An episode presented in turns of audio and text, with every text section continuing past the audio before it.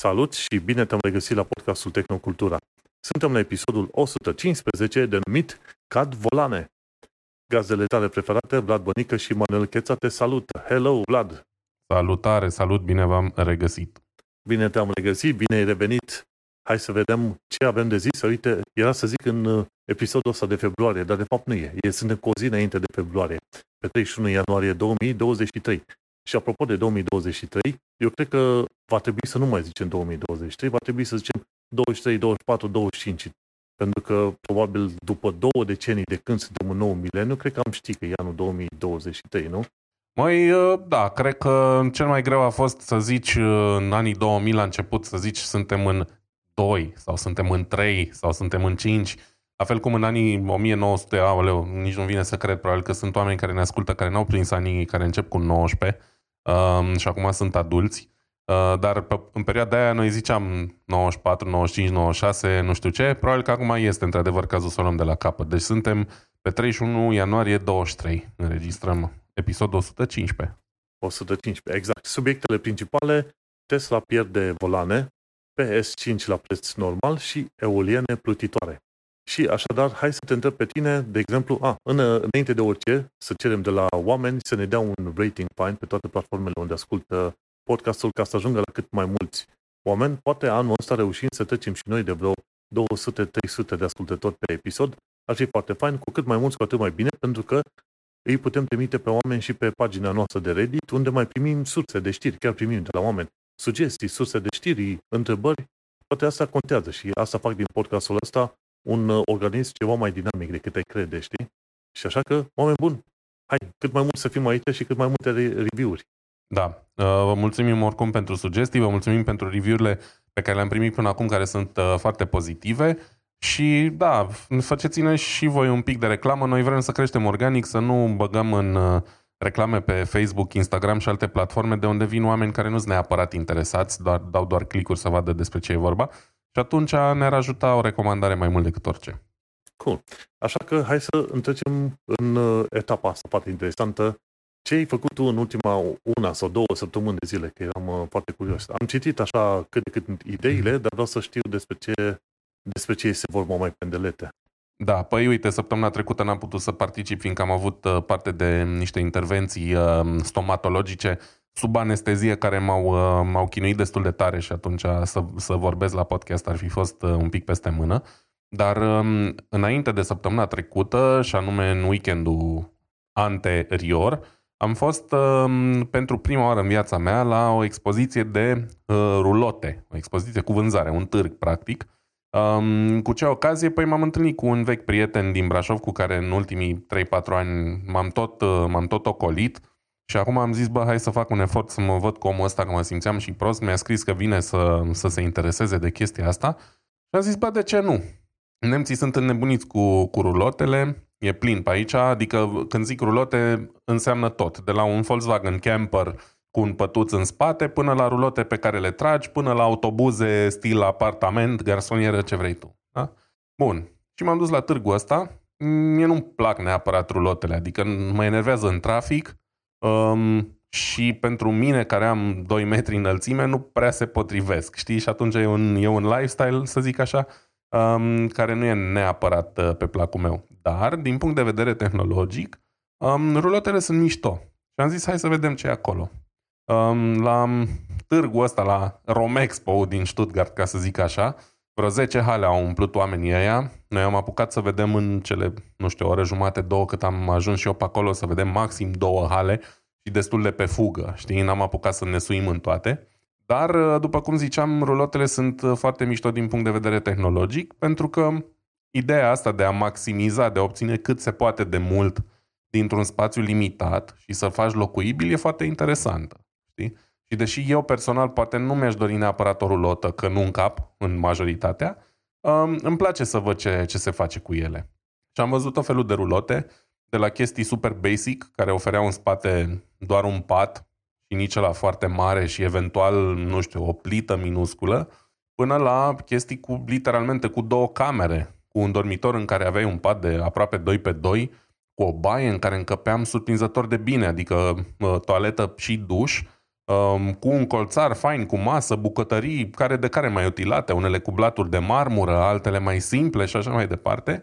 Foarte mișto. Și cumva suntem într-o perioadă în care treaba asta cu, cu mașinile astea de nomazi, să zicem așa, a explodat, uh, inclusiv datorită faptului că din ce în ce mai mulți oameni fac home office sau fac freelancing și așa mai departe și extrem de mulți aleg stilul ăsta de viață. Bă, mi-au o rulotă și măcar nu știu unde, pe o plajă și lucrez de acolo. De Auzi, revine perioada hippie, nu? Cu viniluri, Efectiv, cu da. camping, cu prostii de asta.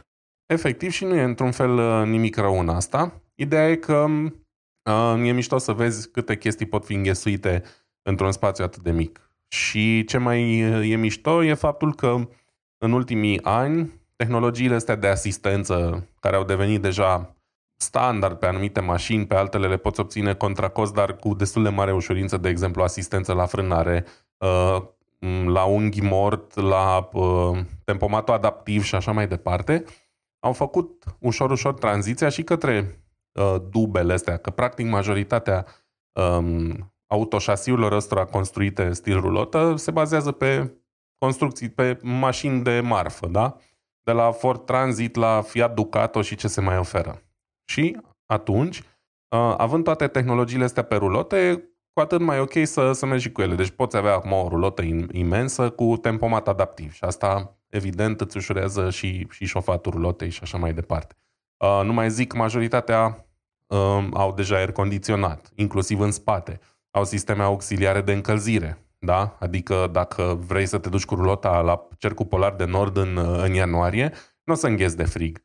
Pentru că, efectiv, vei avea un sistem auxiliar de încălzire care nu depinde de motorul principal al mașinii, să zic așa. Um, apoi sunt sisteme de panouri solare, foarte mișto. Um, efectiv, poți să te duci, cum am zis, pe o plajă pustie, atâta timp cât ai soare, probabil că nu o să ai nicio problemă să, uh-huh. să-ți încarci bateriile alea și să poți lucra de pe un laptop și eventual să ai și curențeara la televizor și la frigider. Știi? Deci, um, foarte mișto, mi-a plăcut. Evident, se pot vorbi multe ore, pentru că sunt uh, toate mărimile și dimensiunile. Um, ce am mai văzut simpatic și cumva ironic au fost inclusiv um, niște campere din astea făcute pe șasiu de Volkswagen ID Buzz, care Volkswagen ID Buzz este un monovolum de la Volkswagen în stilul uh, originalului bus Volkswagen din anii 60 știi? Doar că este full electric. Și e micuț, nu e foarte mare. Să zicem, Auzi. pentru două persoane mai mici e ok. Acolo da, de o noapte, întreb... maxim un weekend. Poftim? Acolo vreau să te întreb, au și un fel de baterii electrice pentru tot felul de chestii astea în, da. de utilizat înăuntru, o bat- un fel de baterie de casă.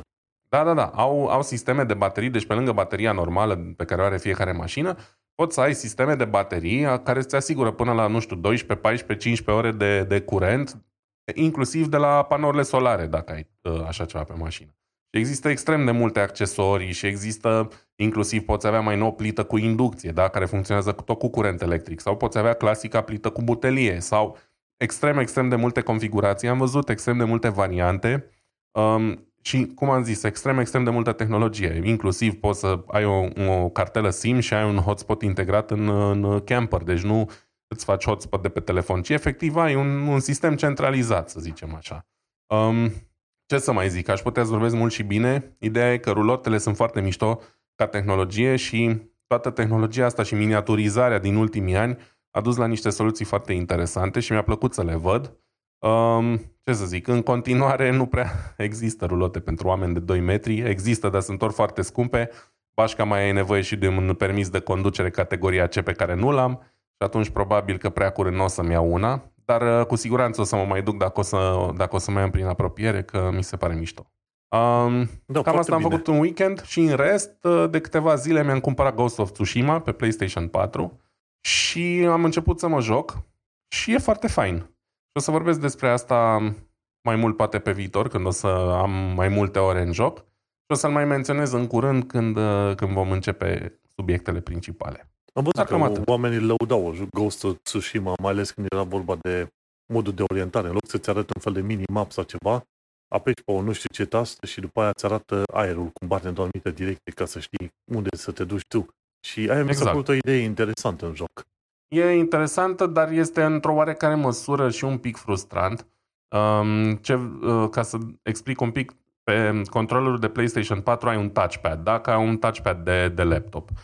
Îmi cer scuze. Și în momentul în care dai cu degetul în sus pe el, vântul începe și bate în direcția, mai cu putere, în direcția în care trebuie tu să, să urmezi povestea sau un, după waypoint-ul pe care l-ai setat.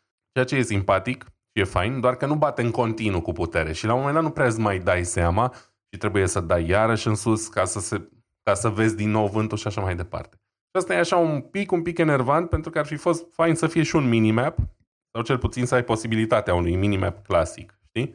Pentru că uneori trebuie să faci gestul ăsta prea des dacă, dacă e să urmărești waypoint, waypoint-ul ăla corect. Dar, uh, na, nu e o mare, mare problemă, e interesant, e simpatic, dar e mai mult o chestie așa, un, un gimmick, să zicem, decât ceva cu adevărat uh, inovator. Game changing, da. Da. E drăguț. Lasă, o să ne povestești tu mai mult pe viitor, după ce te joci. Oamenii au uh, review-uri foarte bune pentru jocul ăsta, așa că o să aflăm. Uite, în cazul meu, ce am făcut în ultima perioadă, am început să folosesc tot mai des aplicația de WordPress pentru blogger. Cine are cont de WordPress poate să-și instaleze aplicația de WordPress și prin contul ăla de WordPress te conectezi și la blogul tău. Și am blogul pe domeniul meu și pe hostingul meu. Foarte bine pe acolo.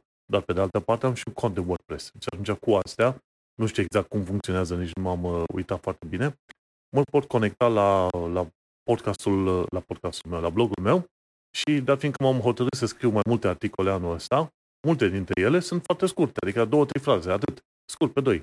Ceea ce mi-a venit mie în cap de, dintre stația de unde am coborât și locul de muncă, știi, un mers de 5-10 minute. Și într-o pauză mică, pac, repede mă bat pe telefon, scriu două, trei fraze, dau publish și am plecat mai, mai departe. Și pentru cei care vor să scrie foarte repede, de ce nu aplicația asta de WordPress pentru blogger este chiar uh, foarte utilă și, să zicem, destul de ușor de, de folosit. E puțin enervant la un moment dat, pentru că dacă vrei să salvezi drafturi, trebuie să dai uh, pe trei puncte în dreapta și pe de acolo alegi save. Pentru că ai tendința să apeși pe publish. Și e doar în draft. Sunt câteodată timp în care îți vine ideea unui articol, dar nu vrei să scrii atunci, pentru că n-ai cum. Și vrei să scrii doar titlu. Și am descoperit o chestie interesantă. De când m-am hotărât să scriu mai des articole de blog, am uh, început să am tot mai multe ciorne. Am uh, avut la un moment dat vreo 10-12 ciorne și nu știam jumătate dintre ele despre ce se vorba acolo. În anii precedenți în care nu aveam de gând să scriu prea multe articole, nu aveam nicio ciornă. Era gol pe acolo, știi? E curios, e curios cum uh, schimb puțin prioritățile și după aia te vezi inundat de tot felul de chestiuni din asta. Și în schimb, aplicația asta de WordPress pentru blogger este chiar foarte ușor de folosit și rapid. Ai ceva de zis, ai scris o frază, două, trei, dai publish și te duci pe mai departe în, în viața ta. Ce am mai făcut? Continui să joc uh, Sniper Ghost Warrior Contracts 2. Am început jocul în urmă cu ceva timp și când mai am uh, o, și o oră liberă sau ceva, mă mai duc, mai fac câte o misiune și e interesant așa. Bineînțeles, uh, câteodată e nițele enervant la animațiile alea de sniping, dar uh, e, e ceva relaxant așa. Vrei jumătate de oră să uiți de lume, de univers, de ce vrei tu, te bagi în jocul respectiv și faci o misiune din asta, după care îți mai continui viața pe acolo. Grafica este faină, bineînțeles ai și niște hinturi și niște instrumente acolo, un joc care te ajută să prinzi dușmanii în poziții neconfortabile și tot felul de tipuri de gloanțe ce vrei tu pe acolo. Îți seama, Sniper Ghost Warrior e chiar, e chiar simpatic și l-am ales să-l rejoc pentru că e destul de scurt și e împărțit în bucățele pe care le poți rejuca de câte ori vrei tu, fără să fie pe multiplayer sau ceva. Iar grafica e chiar uh, destul de bunicică, să zicem, să zicem așa. Și ultima oară când l-am jucat, acum, cred că 2-3 ani de zile, reușisem să fac upgrade la arme destul de bine, dar uh, nu le-am folosit pe cum trebuie. Și acum ce am de gând să fac, de fiecare dată când reușesc să fac un upgrade la o armă mai bună, mă întorc să mai fac o misiune mai veche, să văd dacă o pot face mai bine sau ceva, știi? e replayable și e simpatic și îți dă voie să fii în elementul tău, cum ar veni, în, veni în liniștea ta, ca să zicem așa. Și de curând, ce am mai văzut, a, cred că ieri sau alaltă, dacă mai țin minte, vezi, nu mai știu ce am făcut ieri, da? Am văzut filmul ăsta SF de la DC Comics, numit Black Adam. Nu știu dacă ai văzut și tu. E pe, nu Amazon, văzut, nu. e pe Amazon Prime. Inițial era home release, ce vrei tu pe acolo, era vreo 16 lire și n-am vrut să-l văd nici în veci la 16 lire. Am așteptat până l-au redus la 4 lire și atunci m-am uitat la film la 4 lire, 2 ore și ceva. E chiar simpatic jocul ăsta, un nou super erou în universul ăsta DC Comics și pe care, care nici nu știam că există așa. Dar adevărul e că dacă te uiți la DC Comics sau Marvel Comics, o să descoperi că au eroi și de toate tipurile posibile și imposibile, multiverse, ce vrei tu pe acolo, știi? Și ce mi-a plăcut e că chiar la final se întâmplă o chestie foarte interesantă. Black Adam, teoretic, cel mai, aproape cel mai puternic dintre toți din universul DC, se întâlnește cu cineva, nu spun cu cine. Și e, e interesant de văzut, e chiar cu Dorian Popa, sper. Da, probabil, ceva de genul. Și Black Adam e jucat de tipul ăsta, The Rock. Dane, uh, Dwayne Johnson, The Rock. Mm-hmm, clasic, e, da. E, e foarte simpatic așa, știi? Și are niște faze din alea mai, mai comice. Și cu filmul ăsta, cu Black Adam, se apropie, așa ca, ca și calitate și stil de lucru, cu filmele de la Marvel. Știi că de obicei DC la calitate e puțin mai jos, dar puțin mai jos decât Marvel. Nu e chiar acolo, înțelegi? Dar cu ăsta chiar s-au apropiat frumușel. A fost simpatic ce-au, ce-au făcut și are unul, două twist-uri din loc în loc le are pe acolo în film. Și cam atât a fost uh, ultima săptămână pentru mine. Hai să hai acum să trecem și la partea de știri din partea ta. Uite, bă, că ai niște chestiuni interesante. Și da. te las pe tine cu prima știre. Da, uite, um, podcastul este PlayStation-centric din punctul meu de vedere săptămâna asta, uh, pentru că um, o știre îmbucurătoare și interesantă din uh, Ars Technica este um, aceea că uh, vicepreședintele hardware al Sony uh, Entertainment, uh, pe numele ei Isabel Tomati, s-a anunțat că a crescut um, um, numărul de console PlayStation uh, disponibile la vânzare, de console PlayStation 5. Despre ele e vorba. Um, am mai tot vorbit noi în mai multe episoade despre cât de greu e să pui mâna pe un PlayStation 5 și, și aici, în Germania, m-am uitat și eu de mai multe ori, nu neapărat cu intenția să cumpăr, dar na, eram curios. Bă, există pe undeva. Și marile magazine bă, din Germania, de la Amazon, la Saturn, MediaMarkt și așa mai departe, nu aveau niciodată pe stoc consolele, știi? Ceea ce, na, era totuși destul de îngrijorător, că sunt cât 2-3 ani imediat de când a fost lansată consola și în continuare lipsea din, din magazine. Știi?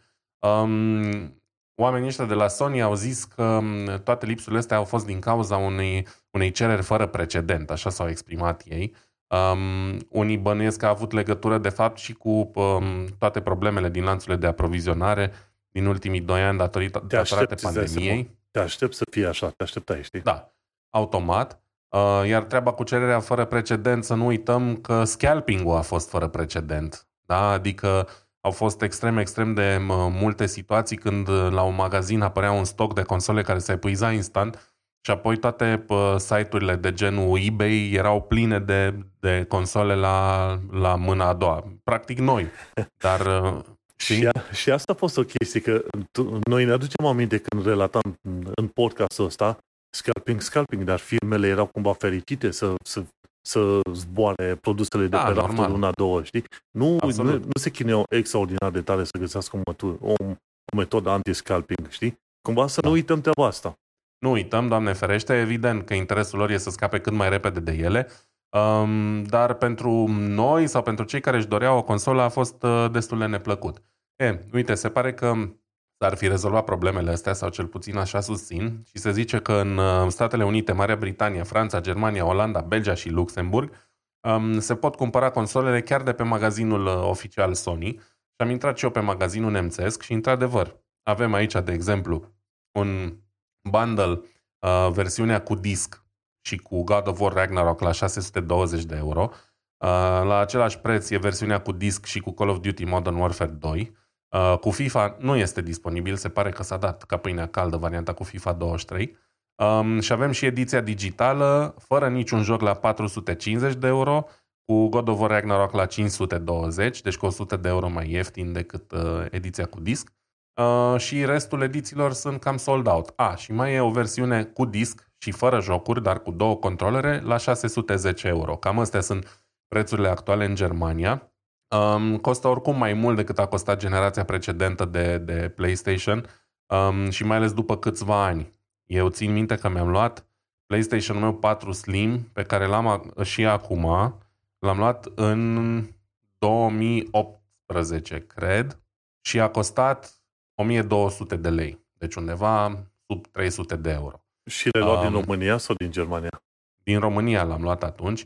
Deci avea 5 ani, să zicem, generația și costa, a costat 300 de... Adică, cred că era... În fine, nu mai știu cât era euro, irelevant, a fost 1200 de lei.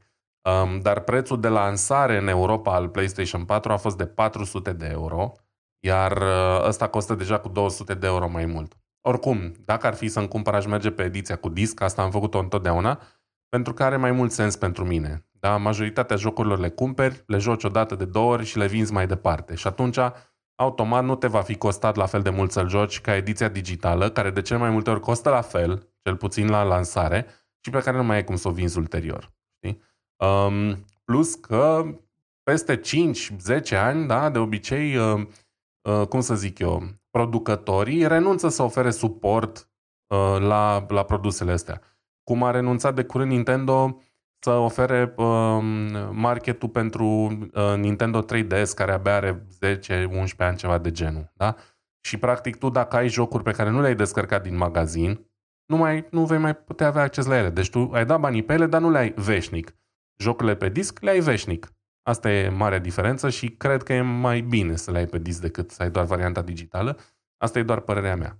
Auzi, um, dar vreau să te întreb. Cineva din România poate să cumpere PlayStation 5 acum?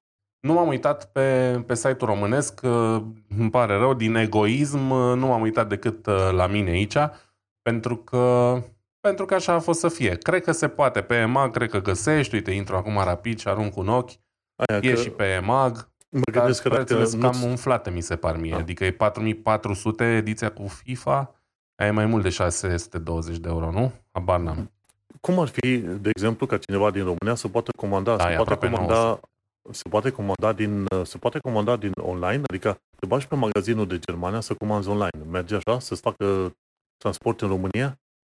N-am încercat, dar cine e curios de chestia asta poate să încerce. Plus că, ce să mai zic, în ziua de azi atât de puțini oameni mai sunt care n-au o rudă în străinătate, încât se găsește, se poate găsi o soluție.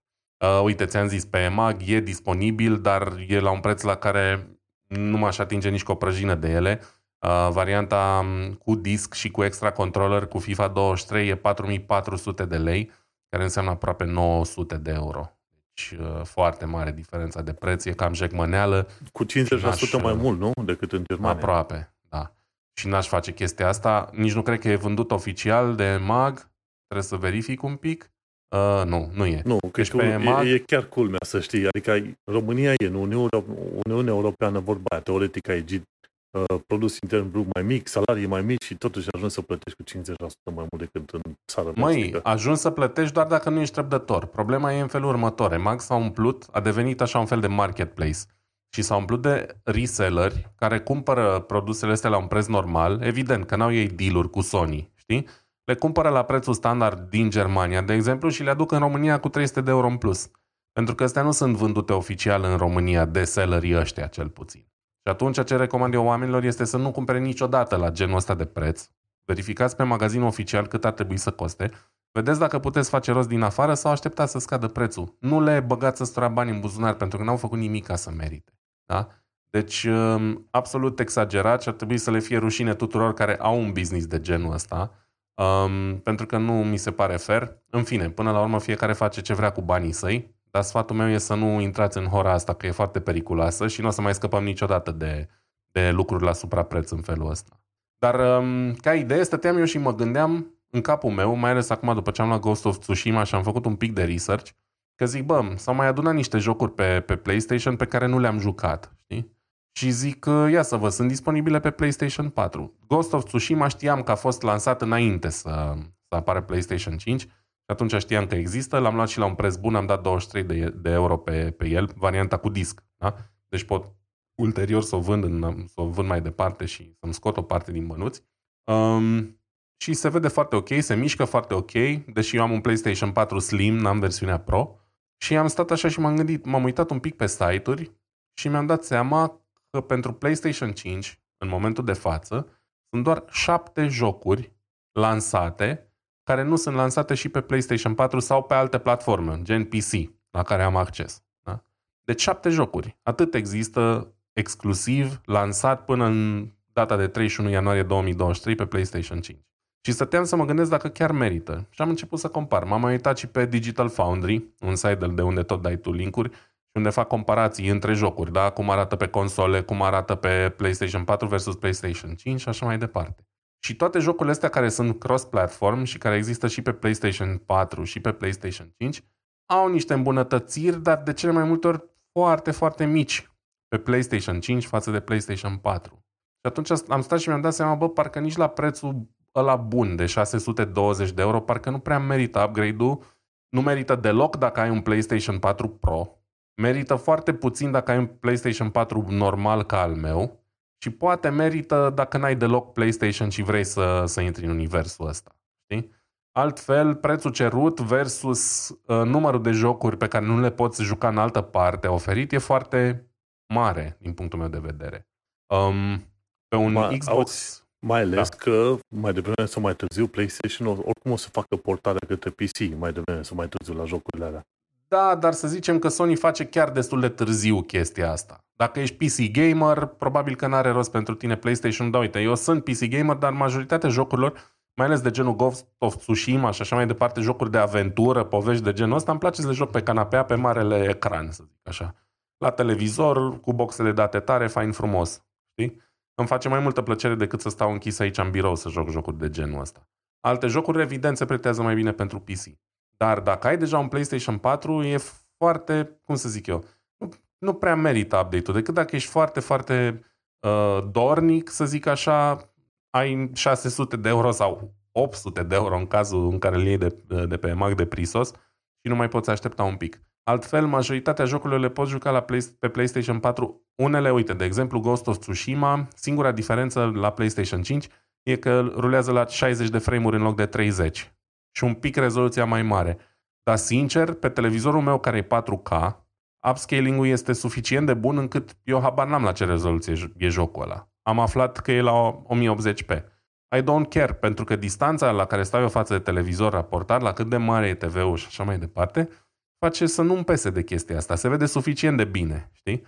Iar stilul artistic al jocului e oricum foarte fain și deși se vede că e un pic învechit, nu mă deranjează cu nimic. Pentru că îmi face plăcere să-l joc și așa. Știi? Um, un PlayStation 5 se va merita probabil mai mult în viitor când vor fi mai multe titluri exclusive, dar toate astea care sunt cross-platform, iarăși, excluzând șapte jocuri care sunt doar pe PlayStation 5, a, și două dintre ele șapte, dacă nu trei, sunt remake-uri ale unor jocuri pe care le poți juca oricum pe platformele mai vechi. Știi? Și atunci o să mai aștept categoric, pentru că momentan nu consider că merită banii ăștia consola. Mai am jocuri pe care le pot juca pe PlayStation 4. După Ghost of Tsushima, probabil că urmează God of War Ragnarok și uh, Horizon Forbidden West. Astea sunt jocurile pe care nu le pot juca altundeva și pe care vreau să le joc și pe care, păi, din fericire, le pot juca și pe PlayStation-ul meu vechi de 10 ani. Pot și pe ăla. Și ideea care e la Horizon Forbidden West, mi se pare că o să petreci teoretic undeva pe la vreo 70-100 de ore, dacă chiar insisti. Deci sunt șanse mari că astea două jocuri uh, Ragnarok, cum îi zice, God of War Ragnarok și Forbidden West, să-ți ia probabil chiar tot anul.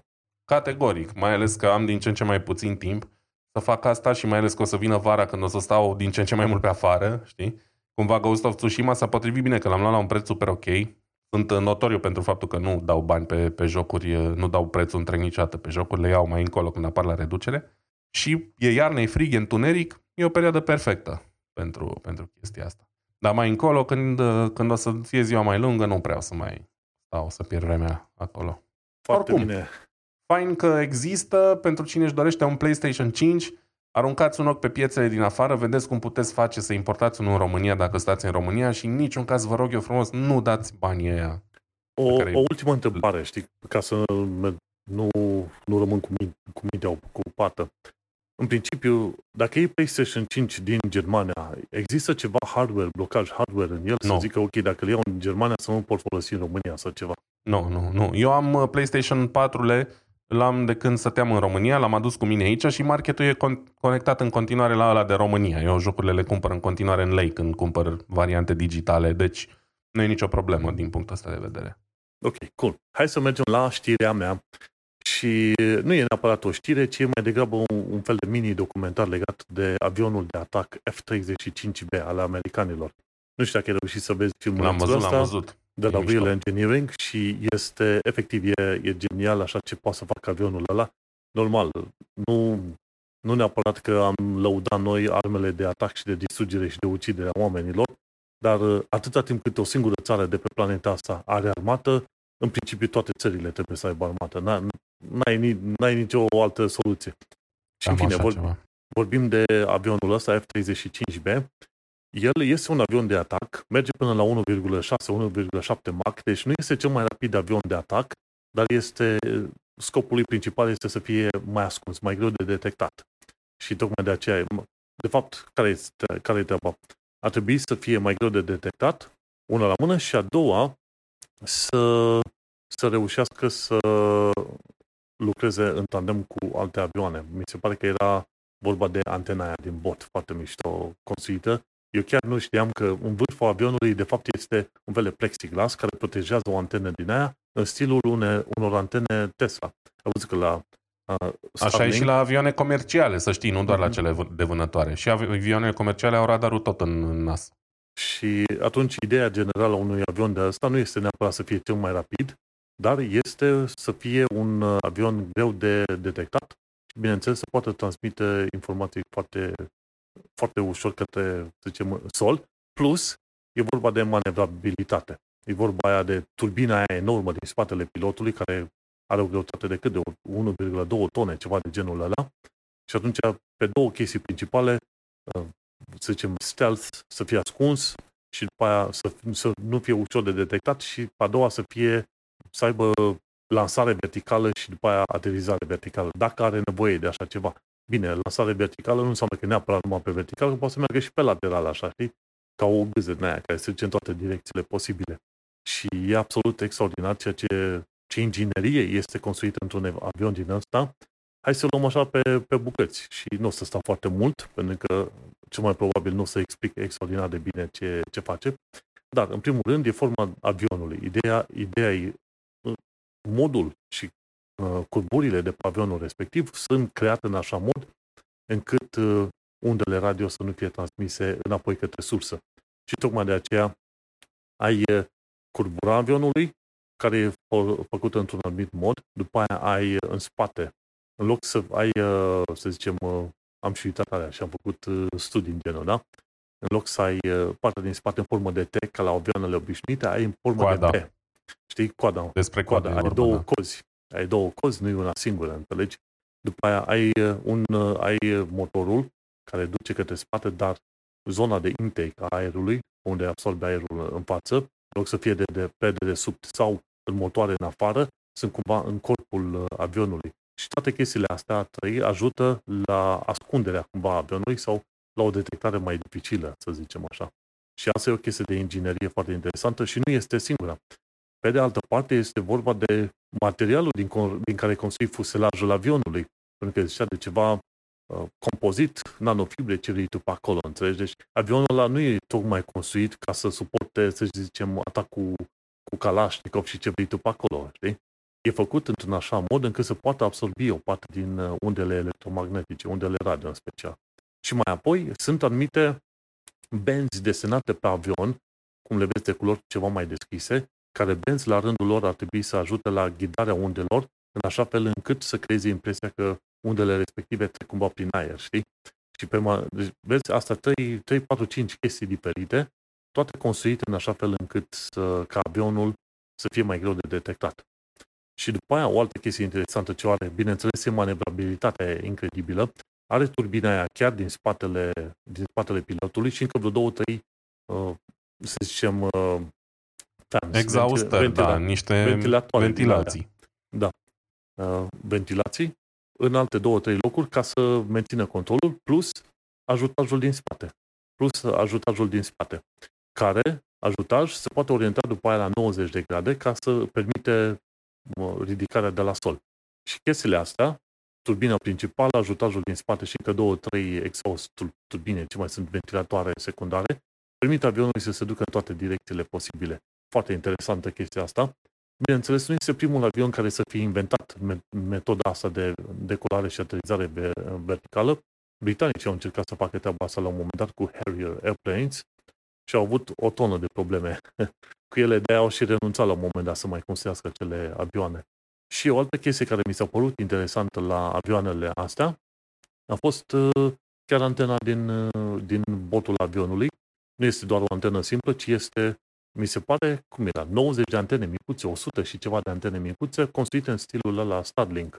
N-ai, n-ai nevoie de piese care să se miște în niciun fel de direcție, ci pur și simplu, în modul în care trimiți curentul electric prin fiecare antenă, construiești o undă sau, da, o undă, efectiv, care se duce o anumită direcție în mod, în mod specific.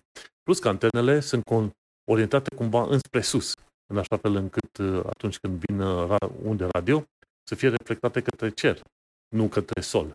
Îți dai seama, au trebuit să se gândească la fiecare detaliu, detaliu mic posibil și imposibil în avionul respectiv.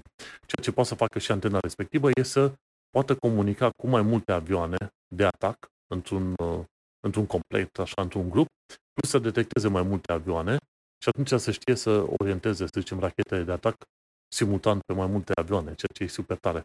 Și o altă chestie interesantă este acel heads-up display în casca pilotului, care ci că îi dă informații inclusiv ce e sub avion. Acum, în filmul ăla de prezentare n-a arătat cum funcționează o asemenea cască și cum îți arată casca informațiile de sub avion, ce știu, la un kilometru sub tine sau ceva de genul ăsta. Dar mă gândesc că e sub formă grafică, știi, cu liniuțe și ce vrei tu pe acolo. Dar e super tare, știi că e cam, cam jocurile alea. Dar dacă trebuie să te gândești bine, anumite jocuri video cu chestiile astea militare, tactice, nici măcar nu se apropie de ceea ce e în realitate folosit în anumite armate, gen armata americană. Pentru că la un moment dat se făcuse, cine făcuse? E un tip, Chris Cappy, care face un, are un canal de armată, care de militar, ce vrei tu, și vorbește, face mini-documentare despre tot felul de chestii din asta legate de armată, gen tancuri, mitaliere, puși, tot felul de chestii folosite. Și la un moment dat a făcut o comparație cu Call of Duty, Modern Warfare, asta nou a apărut. Și zice, uite, dacă te uiți la Night Vision Goggles, versiunea mai nouă a americanilor, îți arată persoana în tot conturul ei și nu, nu în, în, în tot volumul, ca să zicem așa, în toată suprafața. Pe când în jocul ăla video, îți arăta persoana la Night Vision doar așa cât de cât se observ ceva pe aici, pe acolo, cu anumite linii. Pe când, în, în mod real, cu Night Vision chiar reușesc ăștia să facă o tehnologie mult mai, mult mai avansată decât în jocul, ca să te gândești. Știi? Și cum îi zice, la avionul ăsta, într-adevăr, are chestiuni relativ SF, ca să te gândești așa. Și mi s-a părut fascinant modul în care funcționează și este realizat un asemenea avion. Îți dai seama și extraordinar de scump un, un avion din ăsta.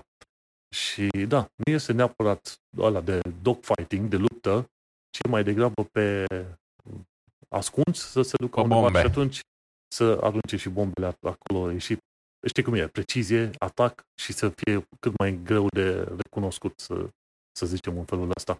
Oricum, avioanele astea, fie că discutăm de F-16 care sunt cerute de Ucraina acum, fie că discutăm de F-35 și alte chestii, de obicei sunt construite, sunt construite, sunt menite să fie folosite în uh, combined arms, în sisteme de luptă combinate. Adică ai avionul, ai stațiile de sol, ai, ce știu, diverse armat, diverse grupuri din armată, gen, ce știu, tancuri, infanterie, camioane, tot ce vrei tu, toate care să lucreze cumva împreună, inclusiv cu chestii, cu coordonare, cu HIMARS, cu ce vrei tu. Nu sunt făcute să meargă chiar așa de unele singure. Toate astea sunt gândite să meargă în, în, în grup. Tocmai de, tocmai de aceea și acum Ucraina cere avioane F-16, sunt șanse să nu le primească, pentru că acele avioane F-16 au uh, utilitate când le folosești cu stații de sol și când le folosești concomitent cu alte tipuri de aparate și rachete prin jur. Și tocmai asta, dacă americanii ar vrea să dea avioanele alea, de fapt trebuie să dea întregul, întregul sistem, nu mai avionul de unul singur stătător, de sine stătător. Și acolo e marea discuție în perioada asta. În fine, cine vrea să vadă filmulețul respectiv este cât 20 ceva de minute, dacă vrei să te uiți așa, 25 de minute. Dar dacă nu ți-ar arunca avionul ăsta o bombă în cap, ai zice că este genial și foarte mișto. Înțelegi? Cam, cam asta ar fi concluzia generală. Dar atât am avut de zis. Cine știe pe surse, pe tehnocultura.com, la episodul 115, cad volane, să găsiți uh, reportajul ăsta de la Real Engineering. Și cam atât am avut de zis aici, da? Da, uh, oricum tot ce, tot ce se face în domeniul militar e um, extrem de mișto și pe măsură ce trece timpul vedem chestii din ce în ce mai interesante. Pentru că, uite-te și tu, uh, atunci când am zis că nu o să mai avem parte de războaie de genul ăsta, s-a întâmplat. Știi? Și atunci, automat, există um, nevoia de tehnologie nouă, armament nou și așa mai departe. Și um, tehnologia asta stealth, adică greu detectabilă de, de sistemele radar și așa mai departe, e una din cele mai um, importante chestii pe care le poți avea în ziua de azi când totul e interceptabil. Când există atâtea sisteme antirachetă, sisteme sol-aer, sisteme de toate felurile, um, câștigă cel care poate rămâne nedetectat cel mai mult timp. Și uh, cam asta e și da. scopul acestui avion. Și cum e că avionul nu e menit să fie invizibil în raze vizuale, adică o să-l vezi. Dar în momentul, da. în momentul în care ajungi să Când vezi va fi avion, prea târziu. Da, când ai văzut avionul, știi că racheta deja e în capul tău. Ceva de genul. Bun. Uh, dacă tot uh, vorbim despre cum să contracarăm rușii, trecem uh, foarte lin la următorul subiect. E vorba de motorul de căutare Yandex. Pentru cine nu știe, Yandex e, putem spune, fără să ne înșelăm prea tare, că Yandex e Google-ul rusesc um, oferă un motor de căutare um, foarte similar cu, cu Google și multe alte chestii pe care le face Google, cumva încearcă să le facă și uh, oamenii de la Yandex. E o companie destul de mare, dar uh, în general uh, folosită în lumea vorbitoare de limba rusă, deși au încercat ei cu um, cu niște chestii să, să intre și în Occident. De exemplu, Yandex la un moment dat avea un serviciu de taxi gen Uber prin anumite țări, um, prin vest, nu mai știu exact unde, care din câte am înțeles nu prea Uh, a fost îndrăgit și a cam dispărut. Um, dar nu despre asta o să vorbim azi, ci despre faptul că aproape 45 de giga de fișiere uh, din cod sursă al motorului de căutare Yandex, um, care se presupune că au fost furate de un fost angajat, um, au fost uh, lansate la liber pe internet sub forma unui, unui torrent pe data de 25 ianuarie și um, acest îți dai seama, 45 de giga de cod înseamnă enorm, extrem de multe linii de cod, care, printre altele, um, le explică celor care se pricep, bineînțeles, cum anume funcționează um, motorul ăsta de căutare și mai ales pe ce algoritmi se bazează. Um, un, mă rog, s-au verificat, s-a verificat ca fișierele astea să fie, în primul rând, ceea ce susțin că sunt, da? adică inginerul de software pe numele lui Arseni Shestakov, um, a verificat cu angajați actuali și foști angajați ai Yandex uh, veridicitatea fișierelor și se pare că, că e pe bune ce, ce avem uh, acolo. Evident, uh, are legătură cu războiul pentru că majoritatea fișierelor pare să că sunt fix din perioada în care Ucraina a fost invadată de Rusia, deci um, cineva din interior le-a făcut o cheie, cum se zice, a zis, bă, voi ați atacat pe nedrept Ucraina, no, hai să vedem ce faceți. Acum eu plec cu toate fișierele astea la mine.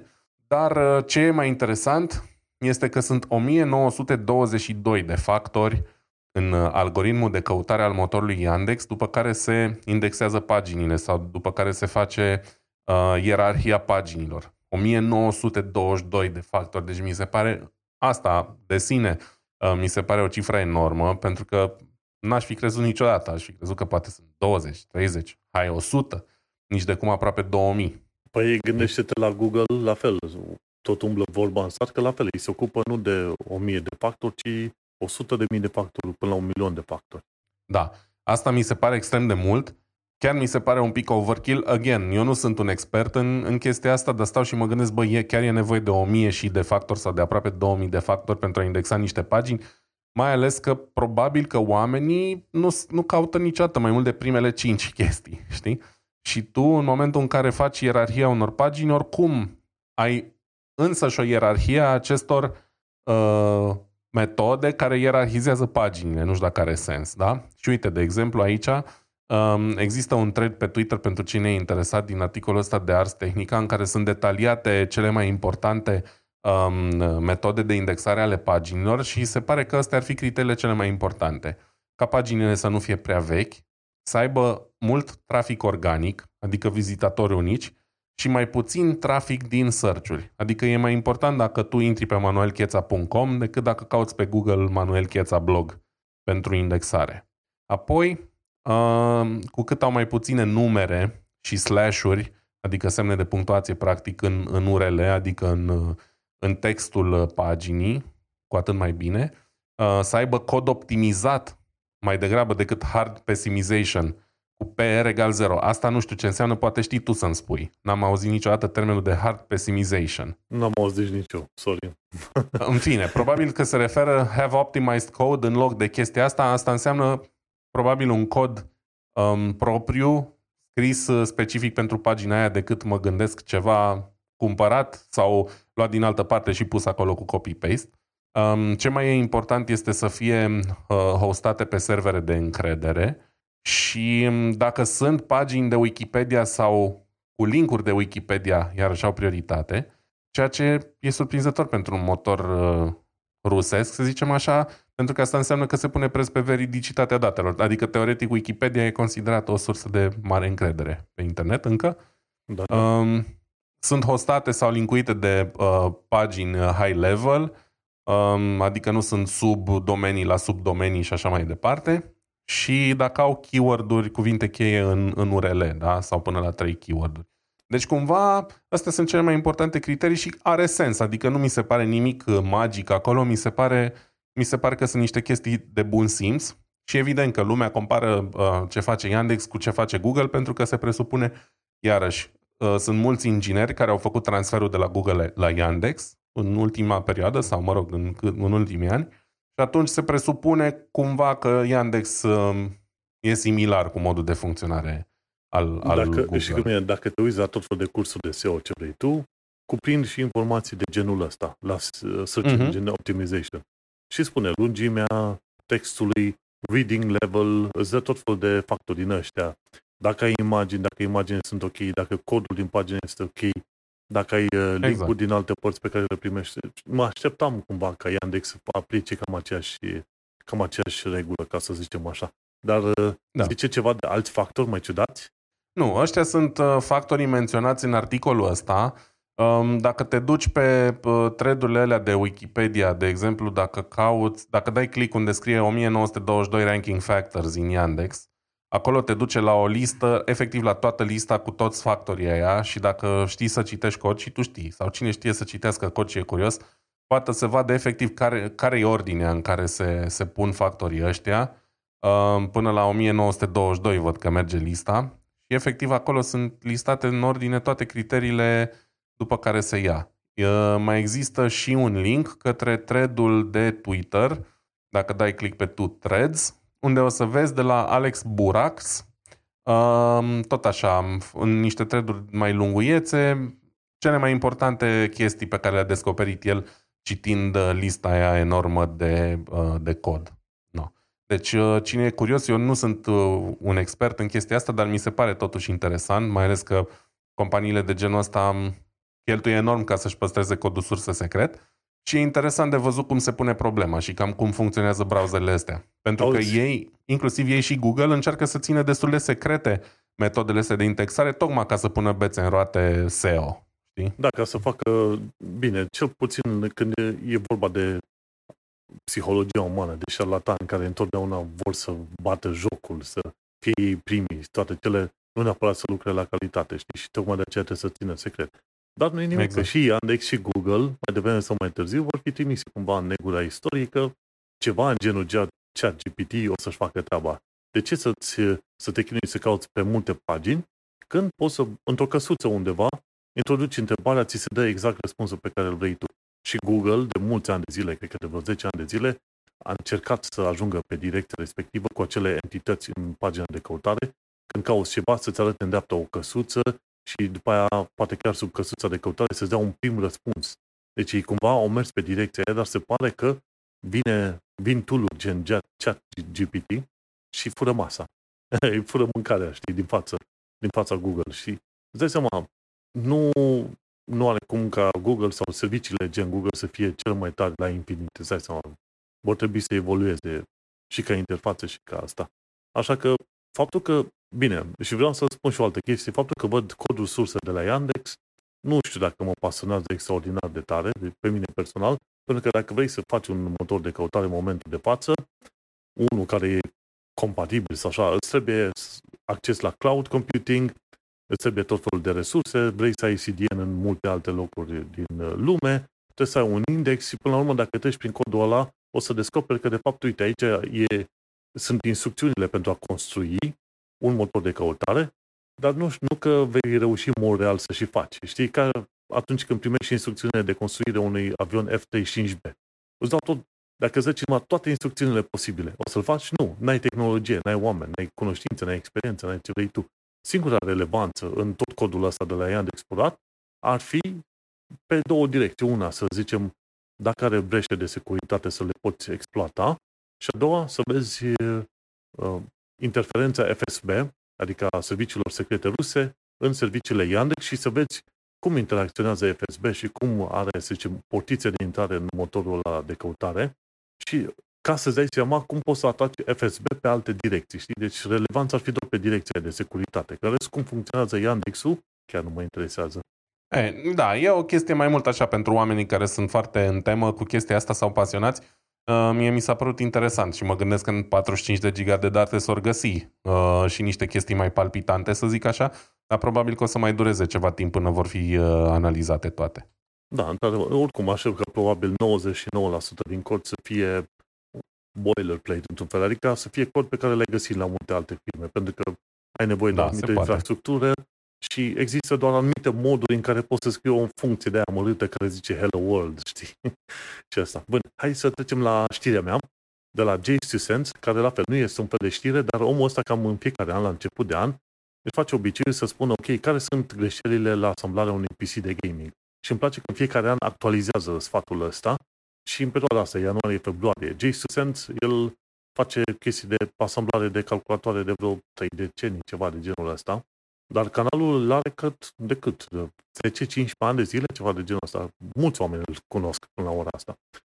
Și e bine că dă sfaturile respective și mă bucur că ne dă pentru că mă bag și le urmăresc eu din nou.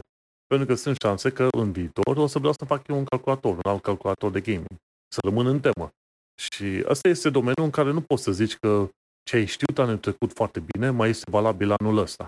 În IT, în PC, gaming și ce vrei tu, doar anumite chestiuni sunt valabile, înțelegi? Pentru un timp. Și de aia trebuie să înveți an de an.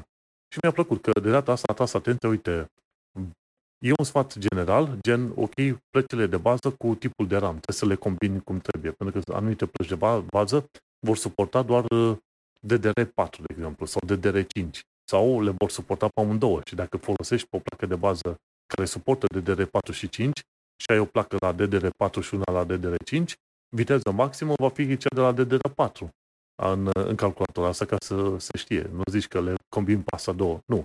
Când combini așa de la generații diferite, o să fie viteza mai mică, cea care va fi folosită. Și de aia trebuie să te uiți foarte bine. Când e o placă de bază, normal că placa de bază trebuie să se potrivească cu procesorul pe care vrei să-l folosești. Asta este foarte clar. Altfel, trebuie să te gândești că nu poți să pui un procesor AMD într-o placă de bază cu socul pentru Intel, de exemplu. Nu, nu se combină una cu alta cum trebuie. Și este un spate, să zicem, general, pe care o să-l vezi de an de an. Băi, vezi, ai grijă cum combini a, RAM cu placa de bază. Ceea ce n-am știut eu acum a fost uh, să, să faci uh, compatibilitate între placa de bază și culere. Dar fiindcă acum să culere din alea din ce în ce mai mari, din ce în ce mai complicate și au, au nevoie de acel black, backplate, adică placă metalică să pui pe partea de, din dos a plăcii de bază, ei, discuțiile sunt altele. Și de aia trebuie avută foarte mare grijă, pentru că atunci când iei un cooler, trebuie să te asiguri că coolerul respectiv a fost testat și pentru placa ta de bază. Sunt în anumite situații, de exemplu, în care placa de bază are un backplate al său propriu, are o placă metalică pe partea din spate a plăcii de bază, pregătită deja pentru socul de procesor. Și atunci nu prea merge să bagi uh, placa ta metalică de la cooler peste aia pe acolo. Deci sunt anumite lucruri care, te, operațiuni care trebuie făcute. Trebuie să dai aia la altă jos și pe aia trebuie să vezi cum îți afectează procesorul. Nu e tot una. Și de aia trebuie să ai grijă atunci când iei cooler să se potrivească cooler, coolerul respectiv cu placa ta de bază. Și să ar fi bine să te uiți și la niște review-uri pe YouTube. Pentru că atunci s-ar putea să iei un cooler care, cum e Noctua, ce știu, am 65H sau nici, mai, nici mai știu ce am eu, ăla enorm. Zici că e motor, motoraj de motoretă. uh, cum se zice, radiator de motorete, știi? O chestie așa de mare. Și s-ar putea să dai, ce știu, 50 de lire, dolari, ce vrei tu pe ăla și să nu-l poți folosi în calculatorul tău. Bun, ce sfat am mai dat pe acolo era legat de rami. Ramii au o viteză de bază și au o viteză maximă, care îți scrie pe, ei, pe plăcuța de ram acolo. Ajungi la viteza aia maximă doar dacă te duci în BIOS și activezi un uh, profil numit XM, XMP. Și ăla e, nici nu știu ce înseamnă, ceva, overclocking module, ceva de genul ăsta, știi? Și atunci, când, ai, când activezi XMP-ul, atunci îți intră pe overclock la plăcile de RAM, numai că nu întotdeauna o să-ți meargă bine calculatorul, de aia trebuie să ai grijă. Când, ai, când activezi XMP și calculatorul nu-ți mai pornește, atunci trebuie să te gândești că acele plăci de RAM, deși scrie pe ele că suportă overclocking, s-ar putea să nu suporte, știi? Deci asta e un alt lucru de știut. Dual Channel RAM. Ce am descoperit și eu de curând, nu știu dacă ți-am zis ție sau cum am zis, și că am pomenit în podcast, eu aveam două plăci de RAM, dar aveam una lângă alta. Știam sigur că atunci când mi-am făcut asamblarea, nu trebuie puse una lângă alta, trebuie puse la o distanță de un slot, că am patru sloturi la placa de bază. Dar nu știu unde a fost capul meu. Că am făcut curățenie, le-am scos, le-am băgat și i-am uitat. Și când m-am uitat într-o zi, opa, și le-am mutat la un moment dat, am pus una da, una ba. Când pui una da, una ba, atunci te asigur că merge în dual channel. Sau, de regulă, te uiți în manualul plăcii de bază, acolo zice exact care e canalul 1, care e canalul 2, dar cum ai zis tu, în general trebuie să lași uh, un slot liber. Da, ai așa, ai A1, B1, A2, B2, ceva de genul ăsta. Și atunci trebuie uh-huh. să mhm. știi să le pui în două canale ca să-i dual channel, să fie accesate amândouă în același timp. Amândouă plăci în același timp. Sincer, dacă stau să mă gândesc bine, nici nu știu de ce există plăci de bază cu patru sloturi din astea. Pentru că, în principiu, găsești ușor la ora asta RAM cu 16 GB. Ok? 16 GB de, de memorie RAM într-un singur stick, deocamdată este încă bun. Mai pui încă unul, ajungi la 32. Trebuie să te gândești că există și oameni care, deși nu au neapărat nevoie, vor să ducă chestia asta la extrem și vor să-și facă configurații cu 128, 256 de giga de RAM, indiferent dacă îi voi folosi vreodată sau nu. Și atunci, cumva, pentru genul ăsta de entuziaști uh, se, se pun uh, patru sloturi de memorie. Nu e neapărat ceva util. Adică majoritatea dintre noi care folosim basic computerul ăla vom avea așa. Dar trebuie să iei în considerare că poate astăzi 16 GB sunt suficienți și ai două sticuri de 16, dar poate brusc peste 2 ani o să-ți trebuiască 64 de giga și atunci de ce se schimb placa de bază? Mai poți să adaugi încă două module de 16 și ai rezolvat problema. Știi? Sau, cum bine zici tu, poate pentru productivitate, acolo unde e nevoie de editare Absolut, audio, adică, video, pardon. Clar, da. există și cazurile astea. Uh, plăcile de bază cele mai basic de regulă au cam două sloturi. După aia patru încep de la o uh, clasă medie, unde să mm-hmm. zicem că ai putea face și un pic de overclocking și oamenii care fac în general chestii cu video, editare, video și așa mai departe, ei sunt cei mai mari beneficiari ai cantităților uriașe de RAM. Da, da. Oi, uite, vezi, așa, un... e bine să mai fie și încă cineva, un alt creier pe aici, ca să zică, bă, dar vezi că și aia. Un creier luminat. Da, exact, un creier luminat. Și când este vorba de stocare, cred că poți să mergi liniștit pe SSD-uri NVMe. Acum au ajuns suficient de ieftine să îți pui și jocurile video și sistemul de operare pe NVMe și atunci o să-ți pornească și Windows-ul repede și și jocurile o să-ți meargă. Sunt, sunt în anumite situații în care la recommended configuration îți spune să ai SSD NVMe ca să-ți pornească jocul și să meargă mai repede, știi? Nu, chiar, chiar în anumite cazuri chiar îți spune să ai SSD NVMe. Și ăla, după aia, o ultimă recomandare pentru cei care fac calculator de gaming, să-și ia surse din astea 80+, plus, cu 80 plus rating. Și dacă este și modular, atunci cu atât mai bine. Important lucru este să nu-ți iei, uh, să zicem, uh, de putere minimă. Să zicem, placa video este, va fi, să zicem, pe care vrei să o cumperi tu, va fi de, 3, va fi de 350 de W, să ieși tu sursa de 350 de W. Caută să ai cel puțin 20-30% spațiu la, de diferență de putere între astea două, pentru că pe viitor poate vrei să schimbi placa video, poate vrei să schimbi și alte piese pe acolo și atunci nu lua numai la limită, ia cu ceva spațiu, o diferență între astea. Și ce este... Um, da. Dacă îmi permiți, uh, o să intervin și o să zic cel mai bine pentru dimensionarea sursei este să folosești un, uh, un calculator de, de sursă de, de putere. Uh, dacă cauți pe Net Power Supply Calculator, găsești, are și Be Quiet, are și Cooler Master, cred că și Corsair au, um, toat, toți producătorii de sursă și practic acolo bagi ce procesor ai, um, ce, placă de ba- uh, ce placă video ai, câte dispozitive SATA, RAM, SSD-uri și așa mai departe ai în computer și um, la sfârșit dai calculate, îți face o, o calculare, da, ce tragi momentan, câtă putere ai nevoie.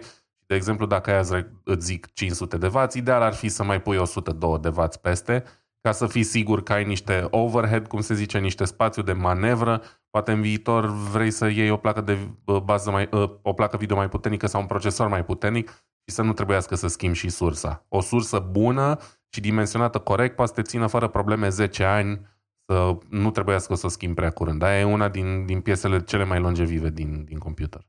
Exact. Și uite așa, le dai și oamenilor o metodă prin care poți să-și dea seama mai ușor, băi, cam cât ar trebui. Eu am făcut calculele astea din cap întotdeauna. M-am uitat, ok, pentru procesor îmi trebuie 20-30 de W, pentru RAM încă 10 W, normal că nu trebuie atât, trebuie mai puțin. Am pus așa din burtă și pe lângă asta mai pus 30% și am la mine, cred că am o sursă de vreo 850-900 de W pe când placa video mănâncă undeva pe la vreo 300 de W. Deci am ceva spațiu de manevre, ca să zicem așa.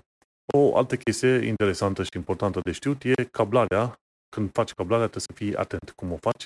Nu pui prima oară în, în pinurile din, din placa de bază și pe aia tragi firul să-l duci la sursă. Bagi mai întâi în sursă și pe aia tragi cablurile în jurul plăcii de bază pe unde e nevoie și pe aia pui în placa de bază. Pentru că așa, dacă nu ești atent, poți să tragi și să strici soclurile alea din placa de bază. Și o ultimă chestie, direcția ventilatoarelor.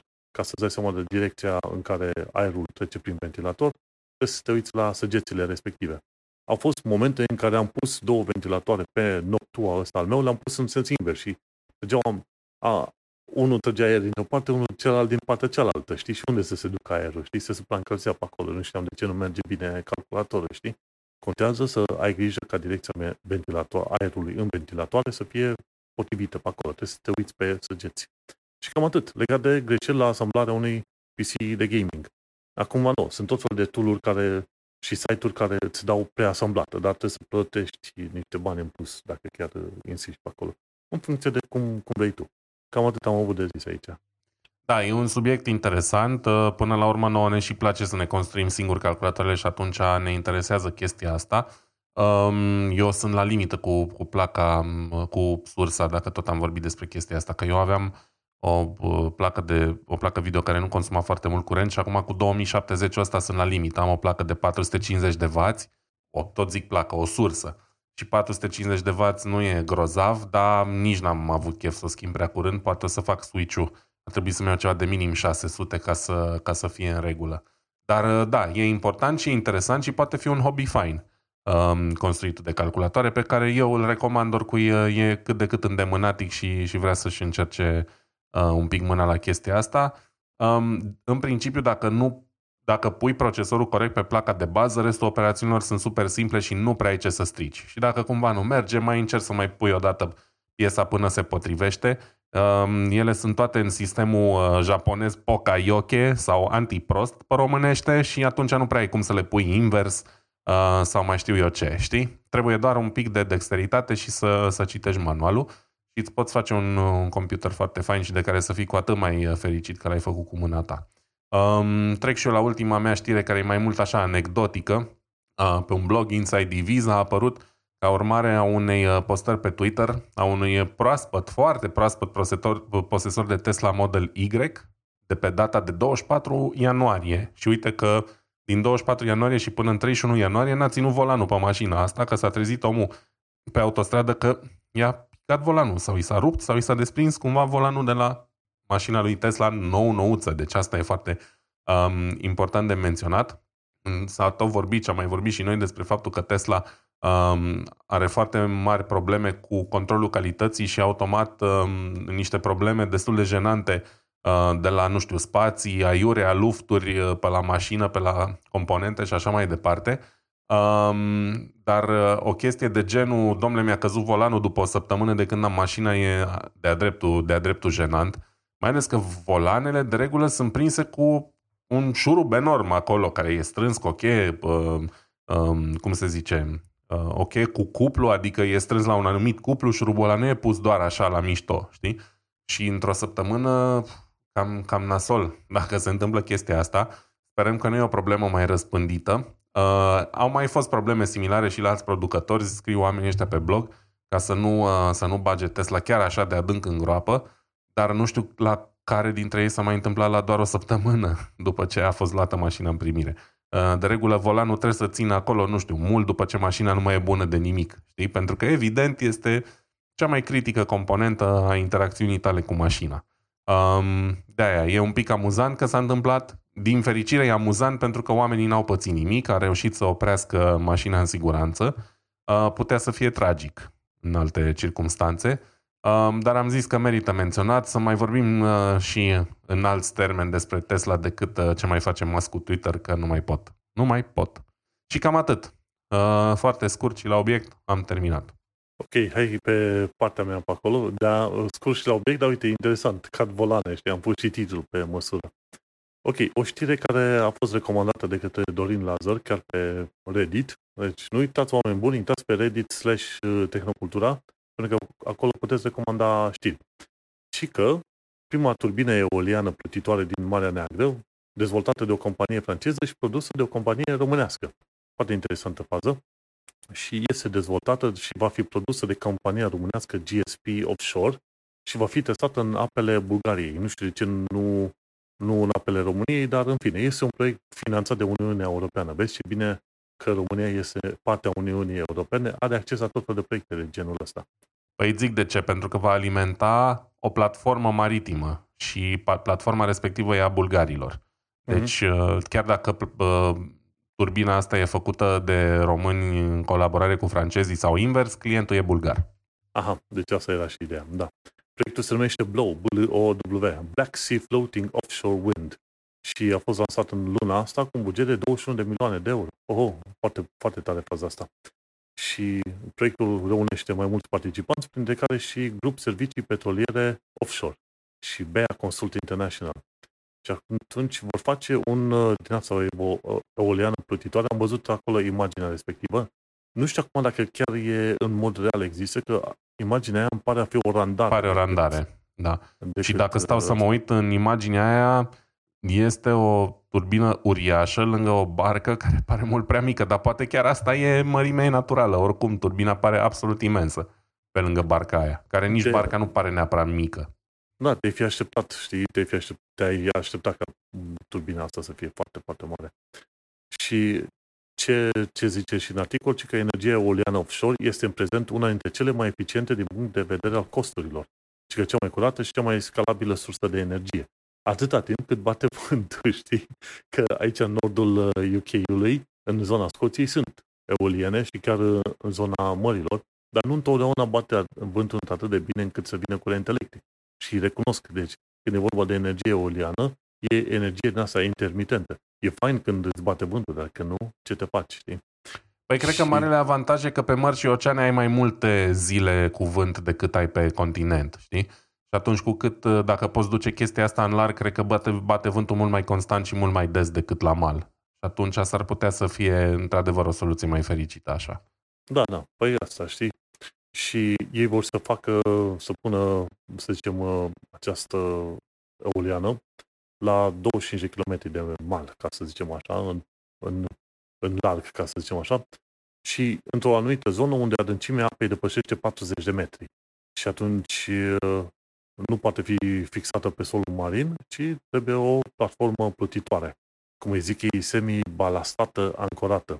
Deci, practic, va fi o ancoră undeva, dar nu platforma va fi ancorată, Euleana va fi pe acea platformă și atunci te aștepți ca acea platformă din când în când să facă wobbly-wobbly, să se încline din când în când pe acolo. Dar nu ar fi asta neapărat o problemă foarte mare, doar poate că ar gândi la un moment dat un sistem de asta. Este interesant și, cum se zice, turbina asta plutitoare, ci că va, fi, va alimenta o platformă maritimă operată de compania bulgară de petrol numită Petroceltic. Interesant. Și va fi livrată undeva când? Uh, în 2025. Deci, da, într-adevăr, e pentru bulgar, nu pentru români și de aia în zona bulgară. Dar e fain. Uite, România devine din ce în ce mai implicată în asemenea proiecte Și e un lucru foarte interesant. Nu știu cât de implicată este România în proiecte legate de European Space Agency. Din ce știm noi, România plătește cam 100 de milioane anual, nu? Ca să fie membru a European Space Agency. Dar nu știu cât de multe proiecte legate de ESA se fac în România sau de companii românești. Ar fi de interesant de, de verificat chestia asta, știi, într-un, într-un moment, mai devreme sau mai târziu. Și atunci, de ce nu? Vedem. Și că vor să ajungă la un cost echilibrat al energiei de 87 de euro pe megawatt oră și un, până în 2028 și 50 de euro pe megawatt oră până în 2030. Acum, nu, vom trăi și vom vedea cum va fi treaba asta. Până în 2025 mai e ceva timp și, și e prima turbină, turbină eoliană plutitoare din Marea Neagră.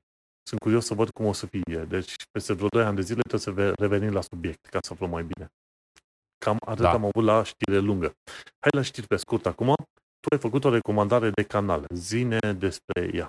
Da, um, o să zic foarte scurt despre acest canal. E vorba de un canal de YouTube care se numește Video Wasteland și canalul de YouTube Video Wasteland este interesant pentru cineva care e interesat de podcastul Tehnocultura um, pentru că prezintă și anumite chestii care țin de, de tehnologie. Vreau să vorbesc, să zic mai întâi că nu sunt și n-am fost niciodată pro-comunism și nu fac apologia comunismului și lucrul ăsta îl zic pentru că majoritatea videolor de pe acest canal au legătură cu comunismul, dar nu în sensul în care credeți voi, Doamne ferește, nu e vorba de propagandă aici, ci omul ăsta care are canalul a colecționat probabil mii de ore de material și când zic colecționat, multe dintre ele le-a cumpărat și le, le deține uh, drepturile um, și a început să digitalizeze dintre ele și să le pună pe YouTube, um, inclusiv chestii care probabil că n-au fost văzute niciodată nicăieri uh, altundeva la televizor în România, pentru că fie au fost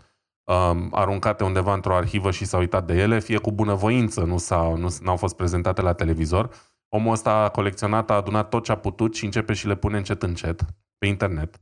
Și ce e mișto este că um, unele dintre videourile astea după cum am zis, au legătură și cu tehnologia.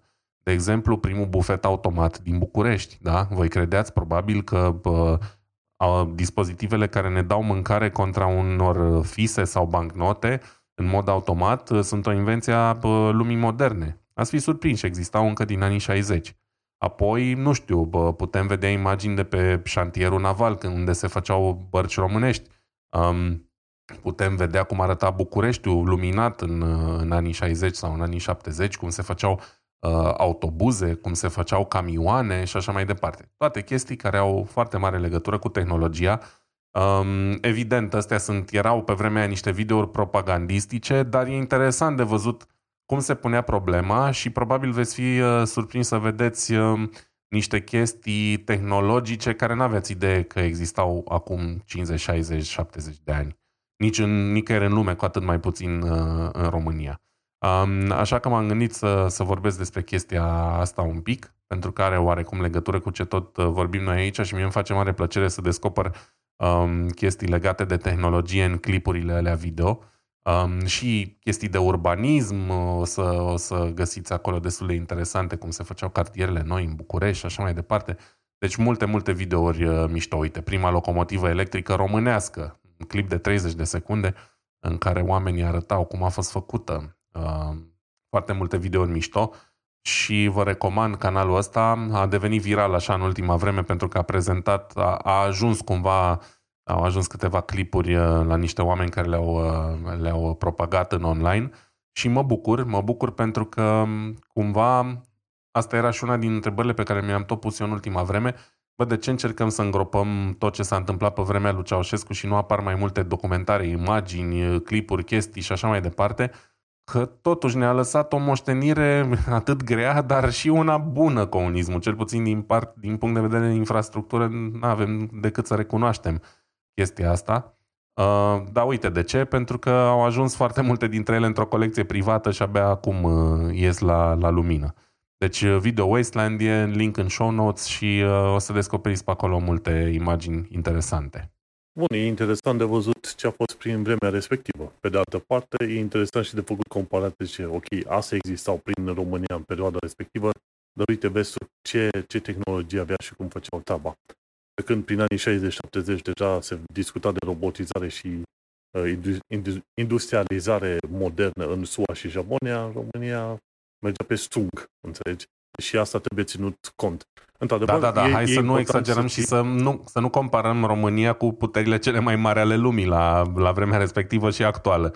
Da? Adică, e... na, înțeleg unde bați, dar știi ceea cum ce, e. Ceea ce zic eu este că e bine să știi din punct de vedere istoric ce era, dar nu, nu facă niciun fel apologia comunismului.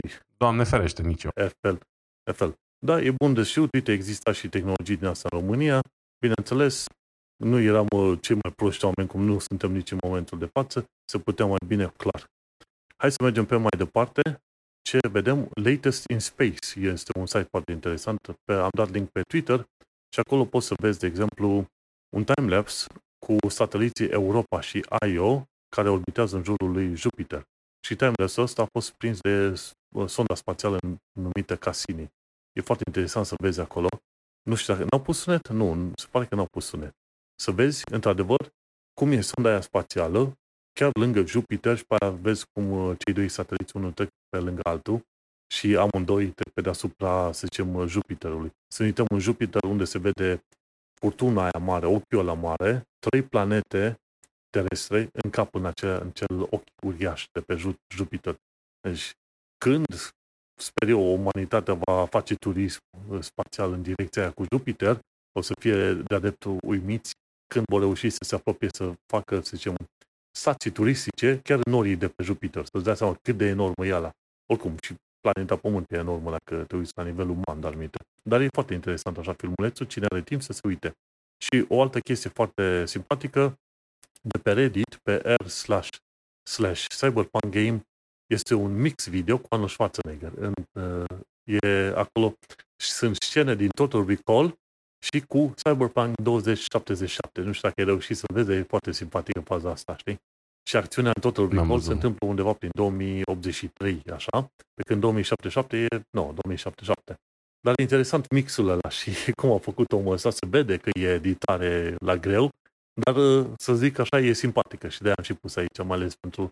Într-un fel sunt și eu un mic fan Cyberpunk 2077 și mi se pare că anul ăsta ar trebui să apară un, un expansion pack destul de mare și simpatic, cu storyline și ce vrei tu, și mă gândesc că expansion pack-ul ăsta o să fie ceva mai bun decât uh, jocul atunci când a fost lansat. O să așteptăm review-urile, că e bine să aștepți review-ul și să nu dai niciodată bani înainte ca jocul să fie lansat, știi? Și cam atât a fost la știri pe scurt. Hai să vedem uh, Shameless Plugs, Vlad. Um, ca de obicei, Digital Analog găsiți pe YouTube um, colecția mea de muzică românească pe vinil și cam atât. Bun, și în cazul meu mă găsește lumea pe manelcheța.com, unde am podcastul Un Român în Londra și unde, teoretic, anul ăsta o să scriu în fiecare zi câte un articol, mai mult sau mai puțin pentru toată lumea. Și cam atât, îți mulțumim fain că ne-ai ascultat, noi ne vom întâlni în episodul viitor, succes și la revedere! Numai bine, ceau!